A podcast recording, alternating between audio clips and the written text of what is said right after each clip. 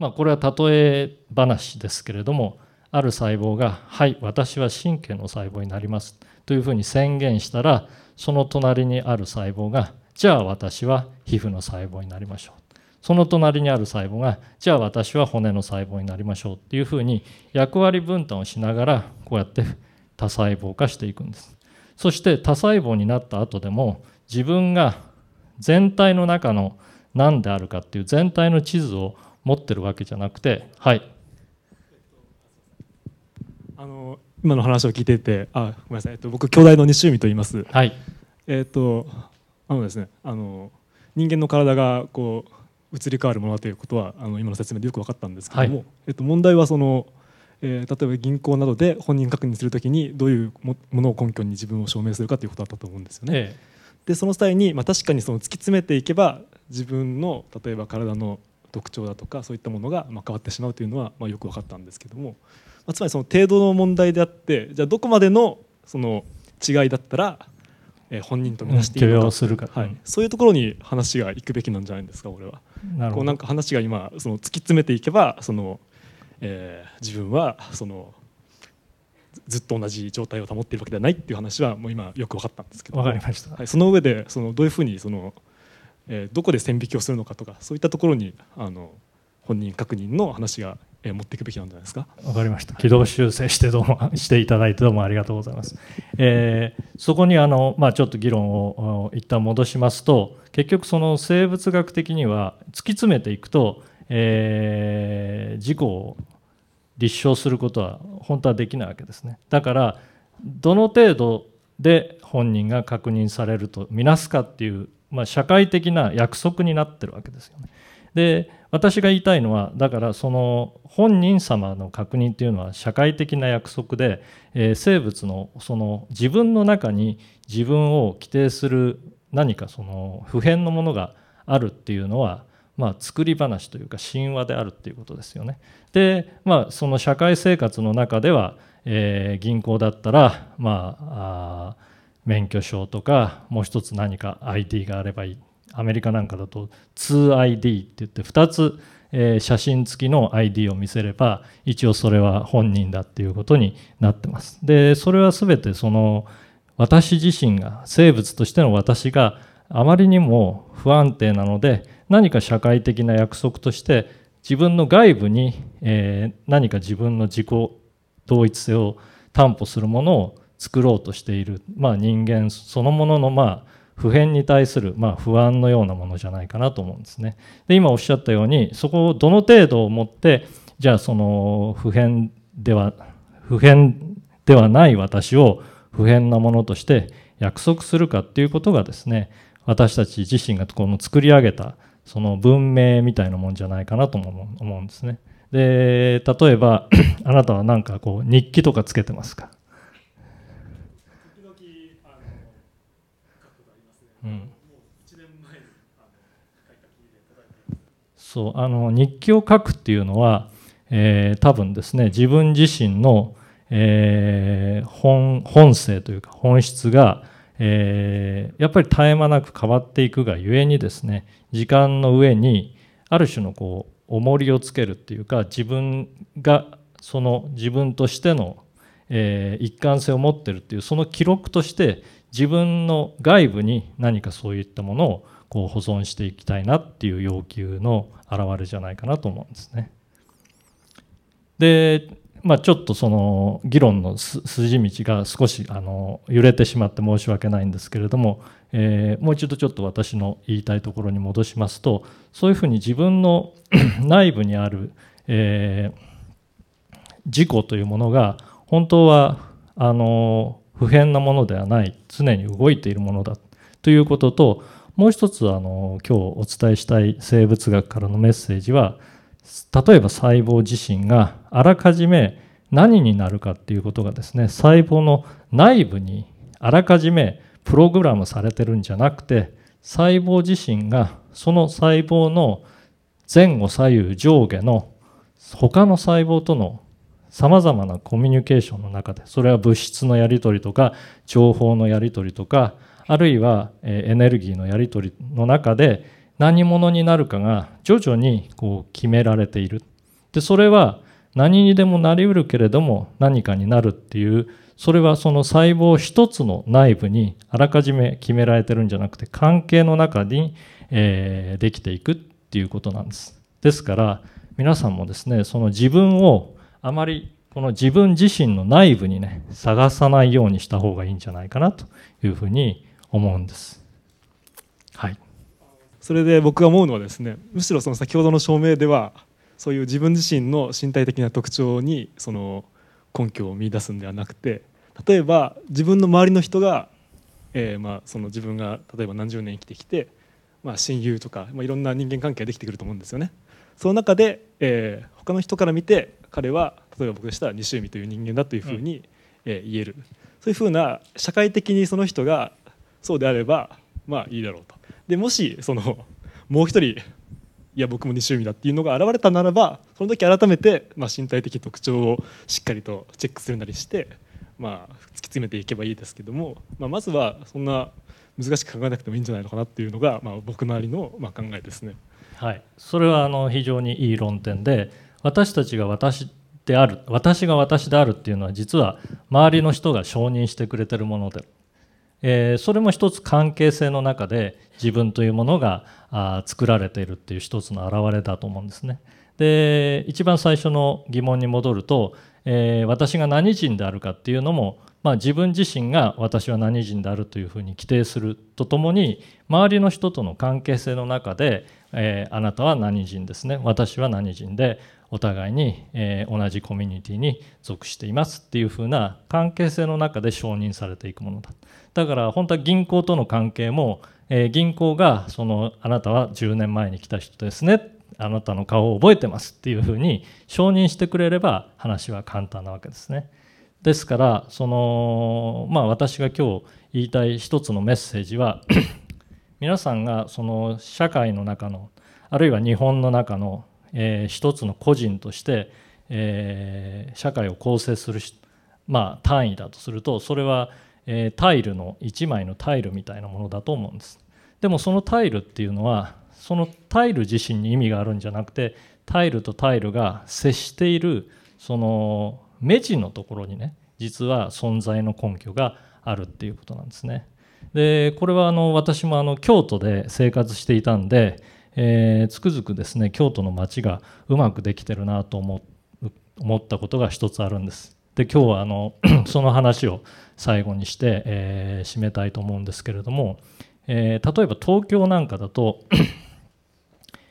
えー、赤坂1の2の3みたいな番地というのが決められてます。でその1の2の31丁目2番地3号っていう番地はその道路で囲まれた一つの区域が、えー、一つの地名になってます。ところが京都に生活してみると分かることは道があるとその道の両側が一つの町になってる。何々町っていうのはその道を、えー、上がるか下がるか東いるか西いるかのその向かい合わせたそのタイルとタイルの間に町の機能があるっていうことですよね。まあ、だんだん京都も都市化されてそういうことが見えにくくなっているところもあるかとは思いますけれども実は その要素と要素の間の関係性が実はいろんなことを決めてるでそれは非常にこの生命的な原理でもあるわけですその細胞自体に運命や自己同一性が規定される不変な実態があるんではなくて細胞と細胞の関係性の中に実は大事な意味がありその細胞がどういったものであるかということもその関係性の中で規定されていくということです。で今日はあえてその日本人とは何かとか本人様とは何かみたいな少しですね、えー、へんてこな質問を作ってあえて皆さんにまあ議論を、えー、ふっかけてみたわけですけれども実はですねあの私の言いたいのはそれをまあ反転したところに、えー、意味がある。つまり要素に意味があるのではなくて要素と要素の関係性に実はいろんなことが含まれているということでした、えー、一応時間になりましたので私の講義はここで終わりにいたします。どうもご清聴ありがとうございました。どうもありがとうございました、えー、福岡教授には少しこの場所にまだいていただいてですね学生の皆さんといろんなこの質疑応答を続けていきたいなと思います。いろんな質問が今回出ましたけれどもまだまだ教授に聞いてみたいという思いがたくさんあると思います。いろんな質問をねここから10分間ぐらいなんかこう教授と一緒にこう盛り上がっていけたらなと思います。じゃあまだちょっと質問があるという学生の方手を挙げていただけますか？まだじゃあ私が当ててもよろしいんでしょうか？教授からの方がよろしいでしょうかね、いえまあじゃあ端から聞いていきましょう、はい端からいきましょうか。えーでもまあえーあまあ、発言してない人から聞いてみましょうか。はい、まださっき発言できてなかったという、じゃあ男性の方いきますか？真ん中の、えーちょっとお手柔らかに願います。はい。はいえっ、とよろしいでしょうか？男性の方黒いお洋服を着た男性の方ですえっと、京都大学の鈴木と申します。えっと、個々と個々の間の関係性についてお伺いしたいんですが、その例えば記憶だと、えっと、ネットワークはまあ時間的に普遍性が高いと、それから人間を作る時にも、えっと、いろいろ動的に変更するけど、結局は人間っていう一個の形が作られるわけですよね。つまりその個々と個々の要素の間の関係性っていうのはある程度普遍性を持っていると。でそれっていうのはどういうメカニズムというか他の理論からその普遍性が保たれることがこう導けるのでしょうか？えーこの、まあ、スライドちょっと見てください、えー私たちの、えー体を構成している細胞と細胞あるいは、えー細胞の中のタンパク質とタンパク質っていうのは、えー実はですねジグソーパズルのピースみたいに、え前後左右上、まあ、この絵では上下はありませんけれども、えーある種のこう関係性の中にあるえー相補性というふうに私は書いていますけれども互いに他を認識し合いながら存在しているわけです。でこの中でも更新が起こるわけですけれども例えばこの絵だと真ん中のピースが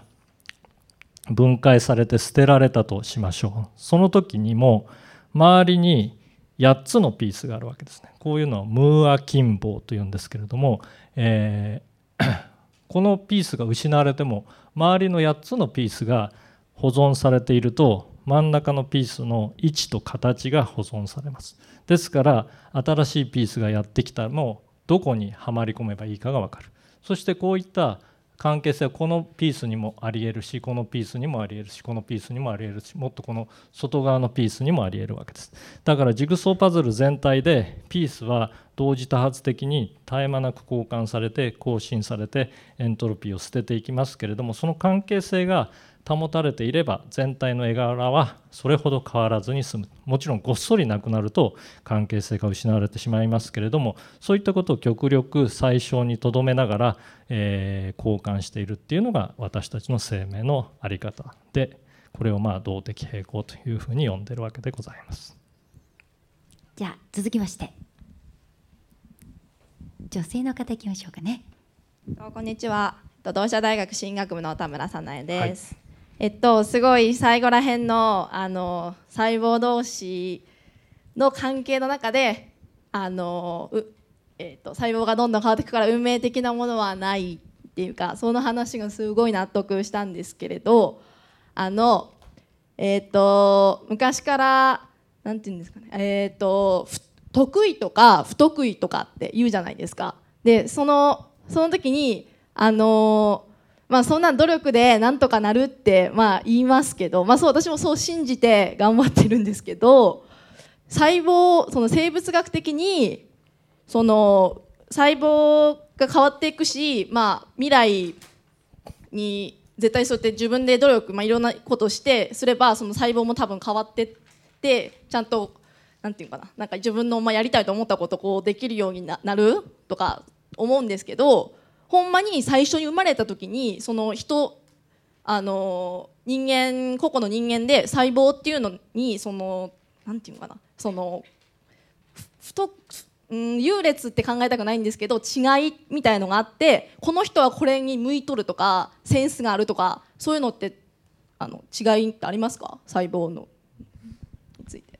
えーこれはなかなか難しいご質問だと思うんです、えーただですねこのようにお答えすることができるんじゃないかなと思うんですね、はい。生命を特徴づけているのはある種の過剰さあのたくさんあることなんです。で、えー、細胞のパターンもあるいは脳脳の中の神経がこうどういうふうに結び合うかもう一番最初はものすごい過剰なものとして私たちに与えられます、えー、脳の中の神経の伝達経路の結びつきはシナプスっていうんですけれども、はい、そのシナプスの数というのは生まれて少し経った後までが一番たくさんあるんですよ。でそれからその人が環境との間でどういうインタラクションをするか。何に興味を持ってどんなことに一生懸命になるか。そのプロセスでシナプスのパターンというのは刈り取られていくんです。そのよりたくさん電気が通るところは強化されてあまり電気が通らないところは淘汰されていきます。だから私たちっていうのは 何か遺伝子が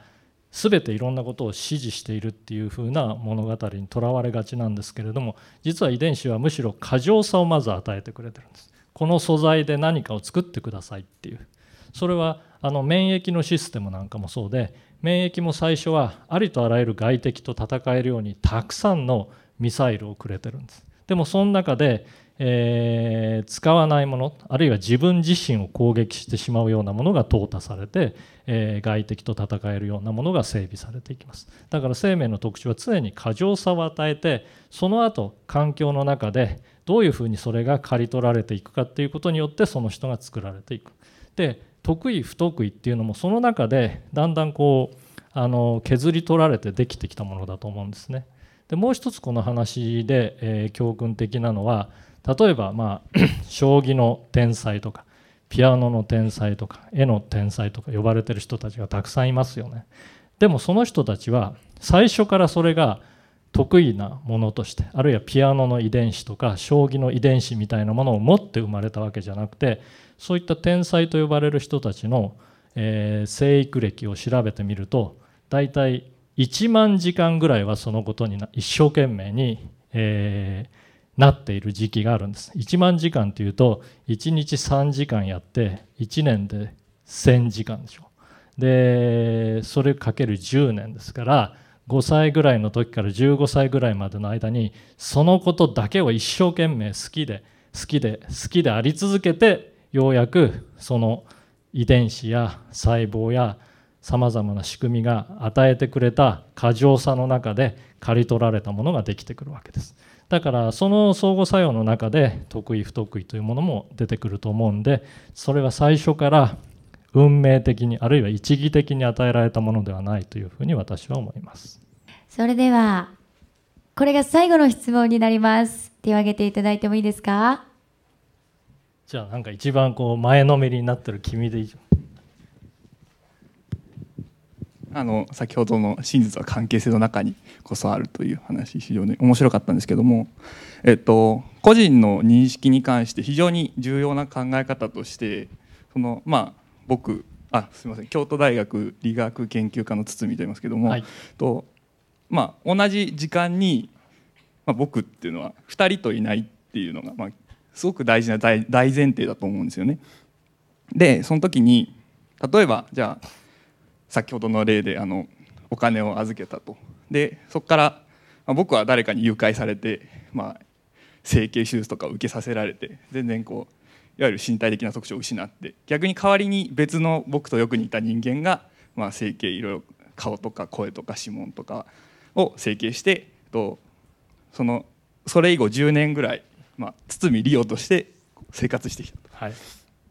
で、えっと、そうすると10年後に関係性として僕を担っているのはその人なんですよね。でだけどもしその僕あ、ま、今の本物の僕とか、まあ、その変えられてしまった僕がとそのすれ替えすり替えが起こったという事実を証明できてかつその以前の人と、まあ、歴史を共有していることが証明できたら感覚の問題として多分本物のあなたはどっちですかって言われたら多分こう僕側になると思うんですよ。その人ではなく。その点に関してどのようにお考えですか？君はあの小説家になったらいいと思う。えー、そういうふうな、あのー、立論の仕方っていうのは非常に面白いと思うんですね。でその時でも整形されて、えー、顔形が変えられても、えー、僕は僕だ、えー、あのお金を預けたのは僕だっていう主張できる根拠がその小説のなんか結末に来るはずですよね。それは私にもちょっとすぐには答えられません。ただお金を預けたっていうその記憶っていうものがですね少しずつ変容しながらも、えー、僕の中に、えー、常に強化されながら、えー、ある種の、まあ、脳の回路の中に保存されてるわけですよね。それをなんとかですね、えー、立証できれば、えー、僕は僕だっていうふうにあの 言ってそのお金を取り戻すことができるかもしれない。あるいはそのお金を、まあ、預けたと言っている主張しているそのもう一人の僕と、えー、対決してみればいいんじゃないですか。ええ。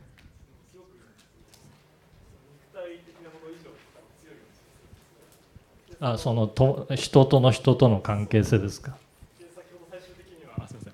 その人との関わりがまあ大事なんだみたいなことでこう話が落ち着いたような気がしたんですけれどもまあ、そうすると、まあ、小説で言うならばまさにその太陽がいっぱいみたいなこうシチュエーションが結構増えてしまいますので、はい、そういう事態に対してどのようにこう対処するべきなんですか？そういうそのみんなその自分のなりたいように他人にとって変わろうと関係性さえまあ構築さえしてしまえばそういうふうにしてしまうとその結局自分何なのかっていう問題をその、まあ、堤君が言ったように関係性の中にも見出せない。でそうした時にはその例えば福岡さんとしてももしかしたら何ですかね分子生物じゃない人になりたいとかもしかしたら食い倒れ人形になりたいとかいろいろあるかもしれないんですけどもそういうようななんかこう事態になった時にこうどういうふうにその解決をするべきだと思いますか、うんあのー、それは、えー、確かにですねその私自身の中に生物学的に私を証明するものはなくそれは不変なものである。あ絶え間なく変わっているものである。そしてその関係性自体も、えー、それ以上にあの可変的で常々変わりうるものである。それは全くその通りですよね。ですから私たちのこの世界の中に不変なものというのは何も実はない。だからこそ何か不変なものをよりどころにして私たちは生きてるわけですよね。でその 関係性が実は絶え間なく変わっているっていうことはえー、非常に頼りないことではあるわけですけれども逆にそのことはあのある種の希望でもあると私は思うんですね。つまりいろんなことがその変わりうるんだ変えてもいいんだというところは一つの希望だと思うんです。ただもちろんその文明社会あるいはこの社会的な規範というものの中で、えー、あまりにもそれがむちゃくちゃに変わるとみんないろいろ苦労するっていうことになると思います。ただそのことに肯定してるのは実はまあ人というその人間という種だけなんですよね。他の生物はほとんど、えー、一回性の生命をその時その時で生きていて別に約束なんかしてないし自己同一性なんかも関係ないし、えー、その場その場でまあ生きてるわけですよね。でそういったものとして生命の本質があるっていうことはですねあのどっかに止めておいたらいいんじゃないかなというふうに思うんです。まあ、君の質問に直接はお答えできてないんですけれどもそれこそがですね明日の日本人である皆さんの課題じゃないかなと思います。以上をもちまして未来事業福岡新一教授の講義を終了させていただきます。もういろんな意見が飛び出しましたよね教授。はい、あのなかなか手強い意見がいっぱい出てきました、えー、はい、でもなんかこういうディスカッションというのはなかなかない機会だと思いますので教授自身もいろいろと楽しんでいただけたのはではないかなと思います、はい、私自身もいろんな考えるヒントをいただきましたし、はい、えちょっと皆さん全員にですね、はい、えー、ご意見をお聞きすることができずにですねちょっとこれが言いたかったのになとうずうずしてる人もいるかもしれませんけれどもそれはお許しください。皆さん自身で、えー、今日のお話をどっかね、まあ、ヒントにしていただいてて、えー、自分の考えを、まあ、関係性の中でそれは不変なものではない移ろっていくものですけれどもその中で皆さんが自分のある、まあえー、思想をねあの形成していくということが大事なんじゃないかなと思います。今日はどうもありがとうございました。ありがとうございました。福岡教授に皆さん今一度大きな拍手をお送りください。どうもありがとうございました。